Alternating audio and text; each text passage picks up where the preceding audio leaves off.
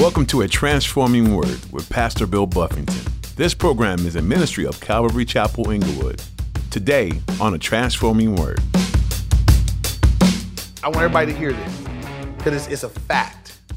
If you have a heart for what God has a heart for, if you put your hand to the plow to do a work for God, guaranteed, without fail, you, you're gonna have warfare. They're gonna be adversaries. They're gonna be, there's gonna be, there's gonna be assaults on you for what you were doing, and it's just a fact. Don't run from it, don't escape it, don't look for it to not happen. Whenever you do the will of the Lord, there will be opposition. When you make the choice to be obedient to the promptings of the Lord, the enemy of your soul hates it. He hates your willing obedience, and he hates that the work for the kingdom of God is being accomplished. He will do anything to get you to stop, but the Lord will always protect you. God and Satan are not equals. The Lord allows him what he's able to do, all for a greater purpose of accomplishing his will in your life and in the world. Now, here's Pastor Bill in the book of Nehemiah, chapter 2, for today's edition of A Transforming Word. Proverbs 21, verse 1. God said, Look, the, the king's heart is in my hand. I'm the one that directs the king what he's going to do. And I know for me, it's been a real liberating truth to realize that there's never a person that's in authority over me because God is the authority over me. There may be people in position over me, there may be people that have a place, but God is ultimately the authority. And so I can always look above other people's heads right to the Lord. Amen. Means I don't have to succumb to pressures of other people. I just can look to the Lord. So he he prays to the God of heaven, asking him, you know, I believe asking what he should do with this opportunity. Um, and this is what he does afterwards. Verse 5, he makes his request.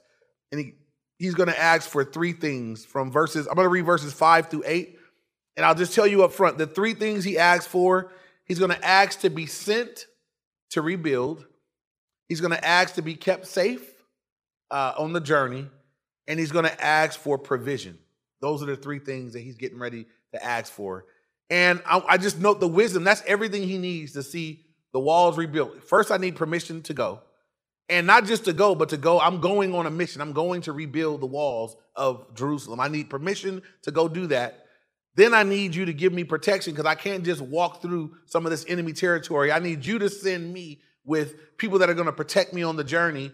And I'm just a cupbearer, so I need provisions.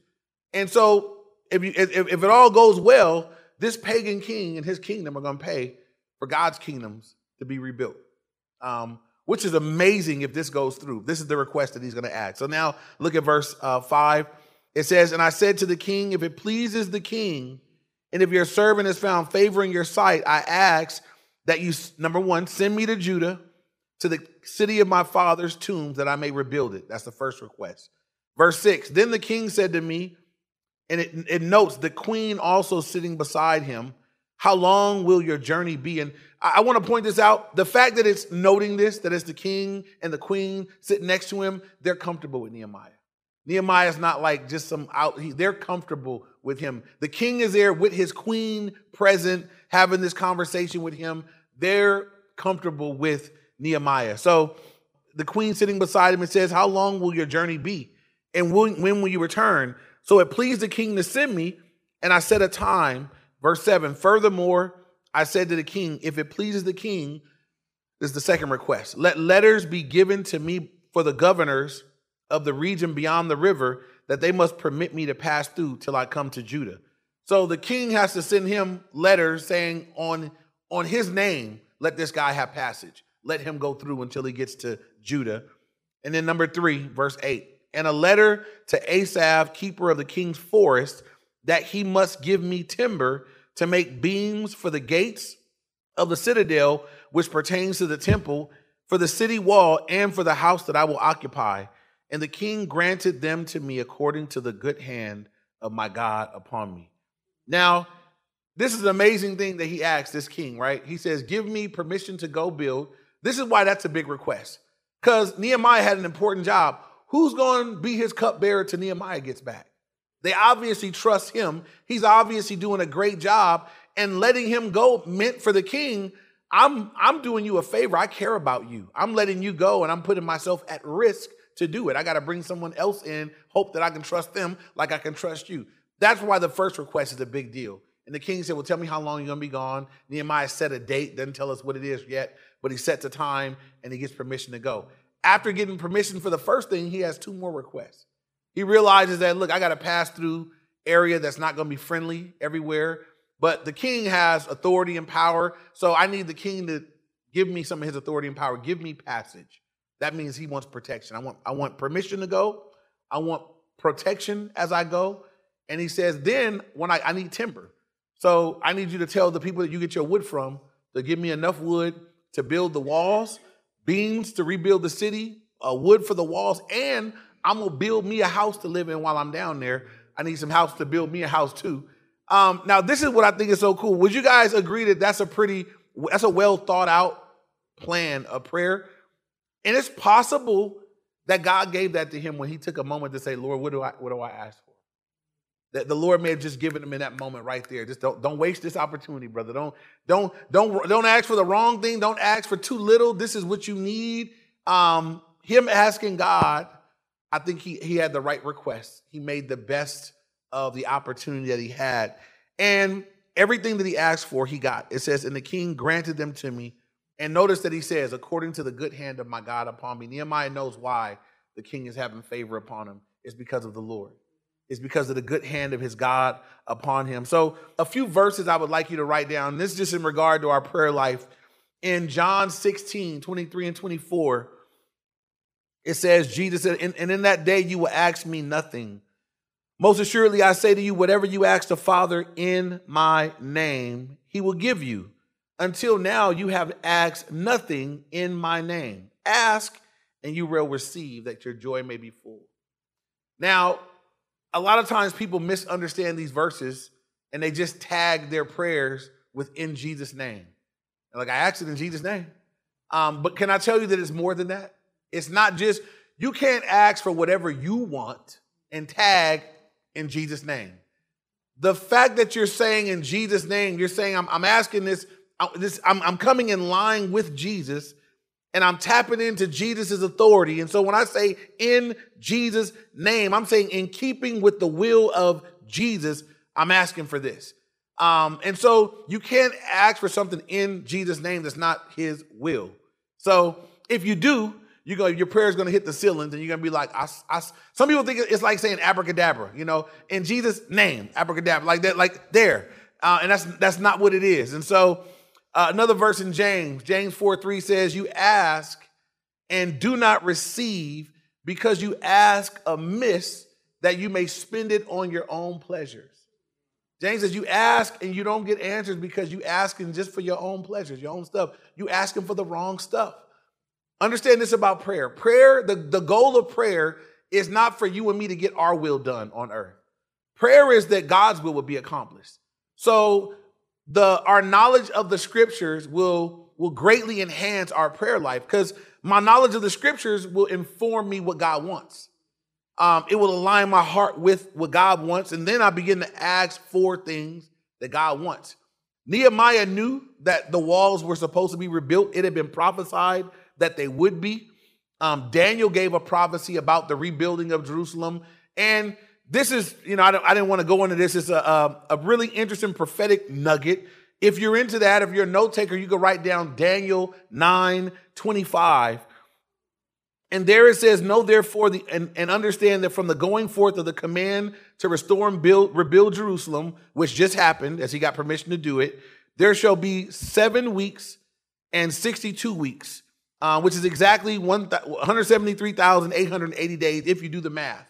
Um, from the time that that command went to the time that Jesus entered Jerusalem, that, that's the exact stretch of those days. Jesus fulfilled that prophecy exactly. So, so him just getting permission here to do something that Nehemiah knew this was God's will. And he was asking for what God wanted. And so that's something for you and me to consider, right? Are you praying what are you praying about, praying for that you know? I know God wants to do this. I know this thing that I'm asking God for, this thing that I'm, I'm giving the prayer, I know that I'm tapping into what God wants as I'm praying for this. Because a lot of times people use prayer. Prayer can be like our wish list. It can be like a kid's Christmas list. Lord, I want this. I want that. I want a better job, a nice car, a spouse, a better spouse, uh, you know, whatever. I want you to fix this, heal that, deliver this. And it, it, that's prayer can be a whole list of things that we just want.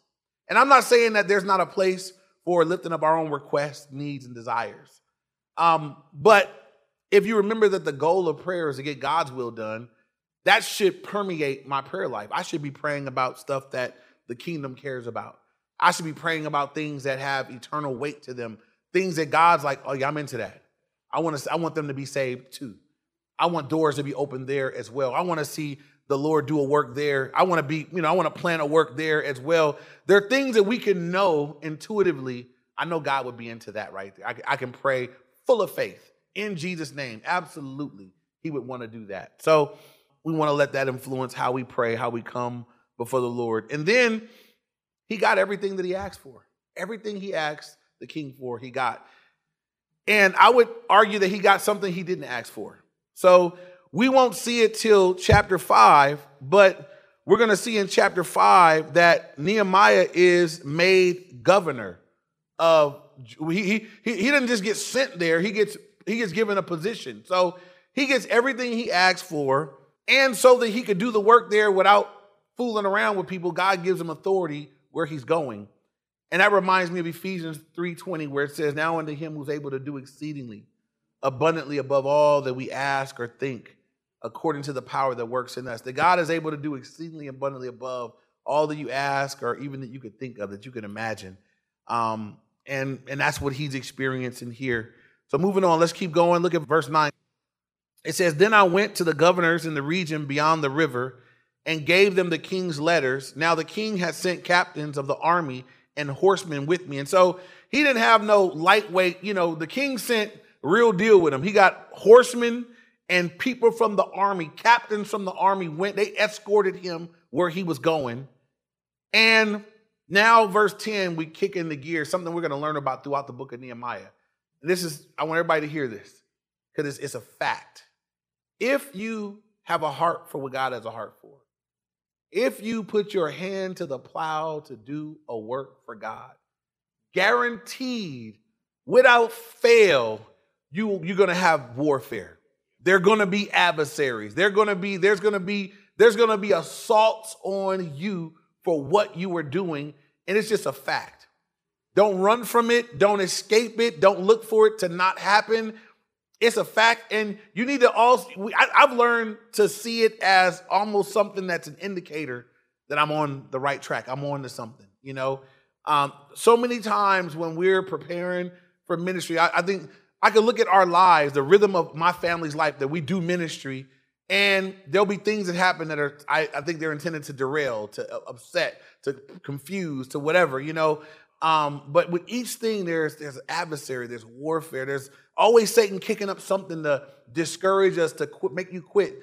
If I could instill something in you as people of God, when warfare kicks up, the one thing you don't ever want to do is quit. That's the the only way we lose is if we quit. And as believers, we've got to be committed to not. Gotta, I'll do anything but quit. And uh, there's there's got to be something in us as believers that we got to be fighters. If Satan can discourage you to where you quit, he wins. That's the only way he can defeat you is to make you stop. He can't physically stop you. He can't beat you. He cannot defeat you. Greater is he that is in you than he that is in the world. But if he can trick you to quit, duh, I got you. That is the only way Satan can win. Trick you into not doing it. Trick you into not going forth. Anything God gives you to do that your flesh is afraid to do it, do it, especially do it. Do it anyway, because this is why. It'd be better to do something for God and fail miserably than to have Satan trick you into never knowing never knowing what God would have done. That's that'll be worse. I'd rather step out in faith and just I mean I'm gonna just I'm gonna shoot for the stars and we'll see what happens. And if I find out that this wasn't my thing, it's all good. Because look, I, I was doing it for God anyway. So if I fail for God, big deal. Amen. But what if you fail to move out because Satan tricked you? That's that's the real travesty. There's no travesty in somebody trying to step out and do something for God and finding out maybe that's not their thing, it's something else. There's no problem. There's no shame in that. At least they were, at least they're making steps and attempts to do something for God. But war is guaranteed. So let's look at warfare. Um, and I'm, I'm gonna every time it, it happens in Nehemiah, I'm gonna highlight it because you're gonna see this. The war starts and it just gets intensifies. We're going to see two people mentioned initially, Sanballat and Tobiah. But I want you to pay attention. Every time the warfare kicks up in Nehemiah, you're going to see that the enemies are growing. Is just a couple of enemies. Then it's going to be some more enemies. Then there's the enemies and their homies. I mean, it's going to be more and more and more the closer he gets to finishing what God gave him to do. And that's a that's a lesson about warfare. If you're doing a work for God, it'll never be less, it'll only be more. And it, it could, you know, I had a I had a pastor friend tell me that I was I was sharing my woes of 2019 with a, a guy that I respect and that ministers to me. And after he got done encouraging me and praying for me, he says, Well, he says, I'm gonna tell you something you don't want to hear, but it's to be true. He says, It'll never be less than this, it'll only be more. Uh, that's Pastor Tony Clark. Tell me to put on your big boy pants and and uh, just suck it up. It'll never be less than this. So whatever it is right now, grow through it, get over it, get beyond it, it'll only be more. It'll only be greater. It'll only be bigger as you continue to go forward. Um, and it's good to know that so that, you know, you can prepare for bigger battles, bigger wars. God is still the one fighting the battles, though. Amen? First three words. Read, say it all. Everybody say it at the same time. One, two, three. Okay, that's important. It's the because the warfare follows that. And this is what I want you to know. There was no warfare when he was thinking about doing the job. There was no warfare when he was contemplating doing the work for God. The warfare didn't kick on when he was, you know, planning to do a work for God. The warfare didn't kick up when he was asking for permission to do a work. The warfare didn't kick up when he was brainstorming and writing it out on paper. The warfare kicked up those three words. Then I went. Look for that. You can plan to do something for three years. Satan's like, go ahead. Because some people plan, plan, plan, plan, plan, and don't never do nothing. Satan ain't worried about what you're thinking about doing.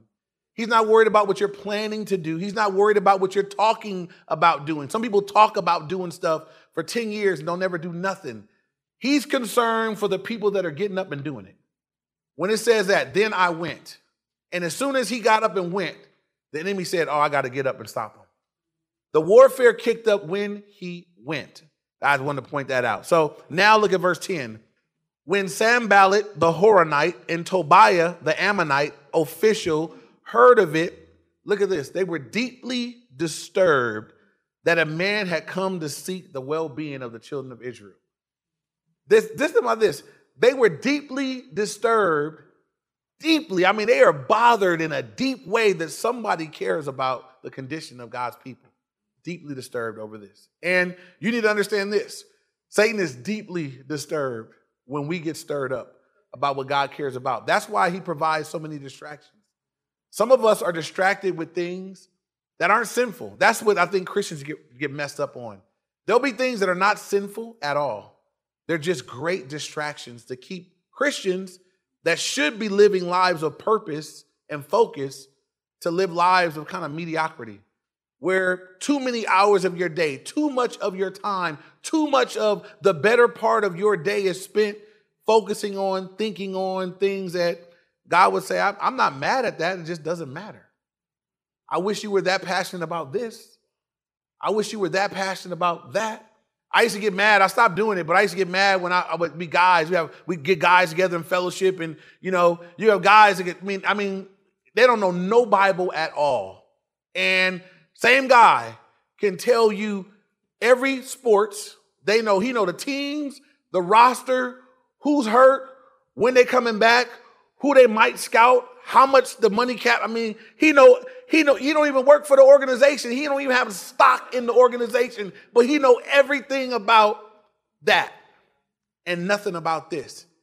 And I'm like, that's a that's misplaced focus. That doesn't matter at all. And I'm not mad at sports. I like sports like the next man, but that just seemed like quite a waste to me. If you know that much about this, you can't give a Bible study at home. You can't answer simple Bible questions. Um, I'm like, man, turn off the TV and the apps and the sports and channels. Open up the book. That's something's wrong to me about that, you know? And, and that could be a number of areas. I don't know, ladies, you, you might know everything about the models or the dresses or the, I don't know what y'all are into. I've never been one of y'all, but y'all got y'all stuff too. You know, this, let's just be mindful that Satan is wonderful about providing distractions so that we don't we don't get focused. We don't get homed in on we don't we don't become stirred and impassioned and excited about something that has kingdom purpose on it. So as he did though as nehemiah's burden his burden led him to pray his prayer led him to the open door the king asked him what's wrong the the prayer again led him to ask for the right things. Um, god answered the prayer and giving him everything he wanted from the king and now, as he's on his way to go do the work, these men, Sanballat the Horonite and Tobiah the Ammonite, are deeply disturbed that someone is seeking the well being of the children of Israel. They're going to be coming against him constantly. Now, look at verse 11. So I came to Jerusalem and was there for three days. Then I arose in the night and a few men with me. I told no one what my God had put in my heart to do in Jerusalem, nor was there any animal with me except the one which I rode. So he's getting ready to go spy out the land. Um, it, it's an interesting thing that he doesn't tell anybody what's in his heart yet. Um, sometimes, sometimes that's that that might be necessary. That you know what, I don't want to. I'm, I'm this is between me and the Lord right now. This isn't really something to talk to everybody about. Um, and I do think that there's times where you know, there's a time to really get clarity from, the Lord about what He's saying, what am I doing, um, before you run and talk to too many people about it. This is what I have learned in my life. Even when you're talking to godly people sometimes, they haven't, Nehemiah's four months in praying on this thing. I don't know how much input I'm going to give someone that heard me today and they, they got a wild idea about what I should do. I've been praying for four months. I've been listening to God for months on this thing. So I don't know. I don't know if this is. I don't know if this is a conversation for us to have. There's sometimes this is important for leaders. As leaders, sometimes you need one voice. You don't need ten confirmations and eight people to agree. You need to have you need to have clarity from God because sometimes God will give you direction that ain't nobody else getting that. They're not burdened for this. Um, Nehemiah is the one that God gave the burden for this. I don't want to talk to people that don't share my burden about what I'm going to be doing. Um, and I, I've made that mistake before um, you know, realizing that, you know, there are people that don't share my burden for things. And so, I mean, this is stuff I'm up at night praying about. I wake up thinking about these things. This is on my heart. I don't want to, I don't want to hear a whole lot of input from somebody who just, I'm just, they just thinking out loud to me. You keep that. You know, I, I now we do, I value people in my life that pray with me. There are people that are listening and say, I'm gonna pray for you, bro.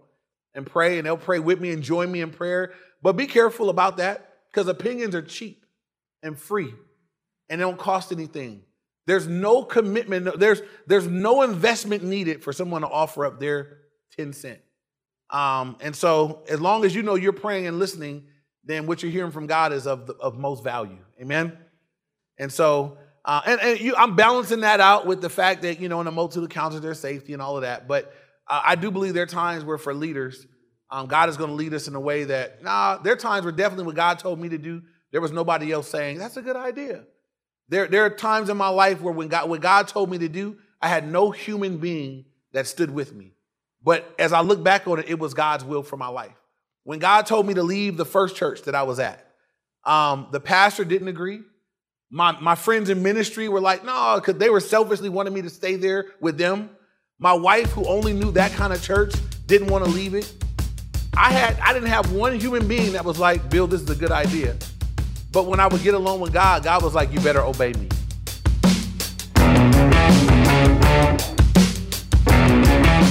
You've been listening to A Transforming Word with Pastor Bill Buffington. Today's message from the book of Nehemiah is available to listen to again on our website. Just visit calvaryinglewood.org and click on media, or you can download our mobile app to listen to more teachings. You'll find a link on our website. You can also search for Calvary Chapel Inglewood in your app store. We'd love for you to join us for church this weekend too. Look on our website for the latest times and location for services. We are a group of people who love to learn from God's Word and be together as a family of God. Again, our website is calvaryinglewood.org. As we looked into the book of Nehemiah, Keep in mind how this applies to you in your life right now. Nehemiah was an example of one man who had a huge impact on the nation of Israel. You may feel insignificant at the moment, but know that God can use you for His purposes in ways that you might not foresee. His way of leading and empowering others is something you can strive for in your spheres of influence. Never discount the things that God wants to teach you through His Word. If you have felt the blessing of this ministry in your life, we love for you to partner with us in praying for those who would hear a transforming word. Many listeners may be hearing about the Lord for the very first time. What an opportunity we have to share the good news of Jesus and His salvation. That's all the time we have for today, but thanks for tuning in to a transforming word.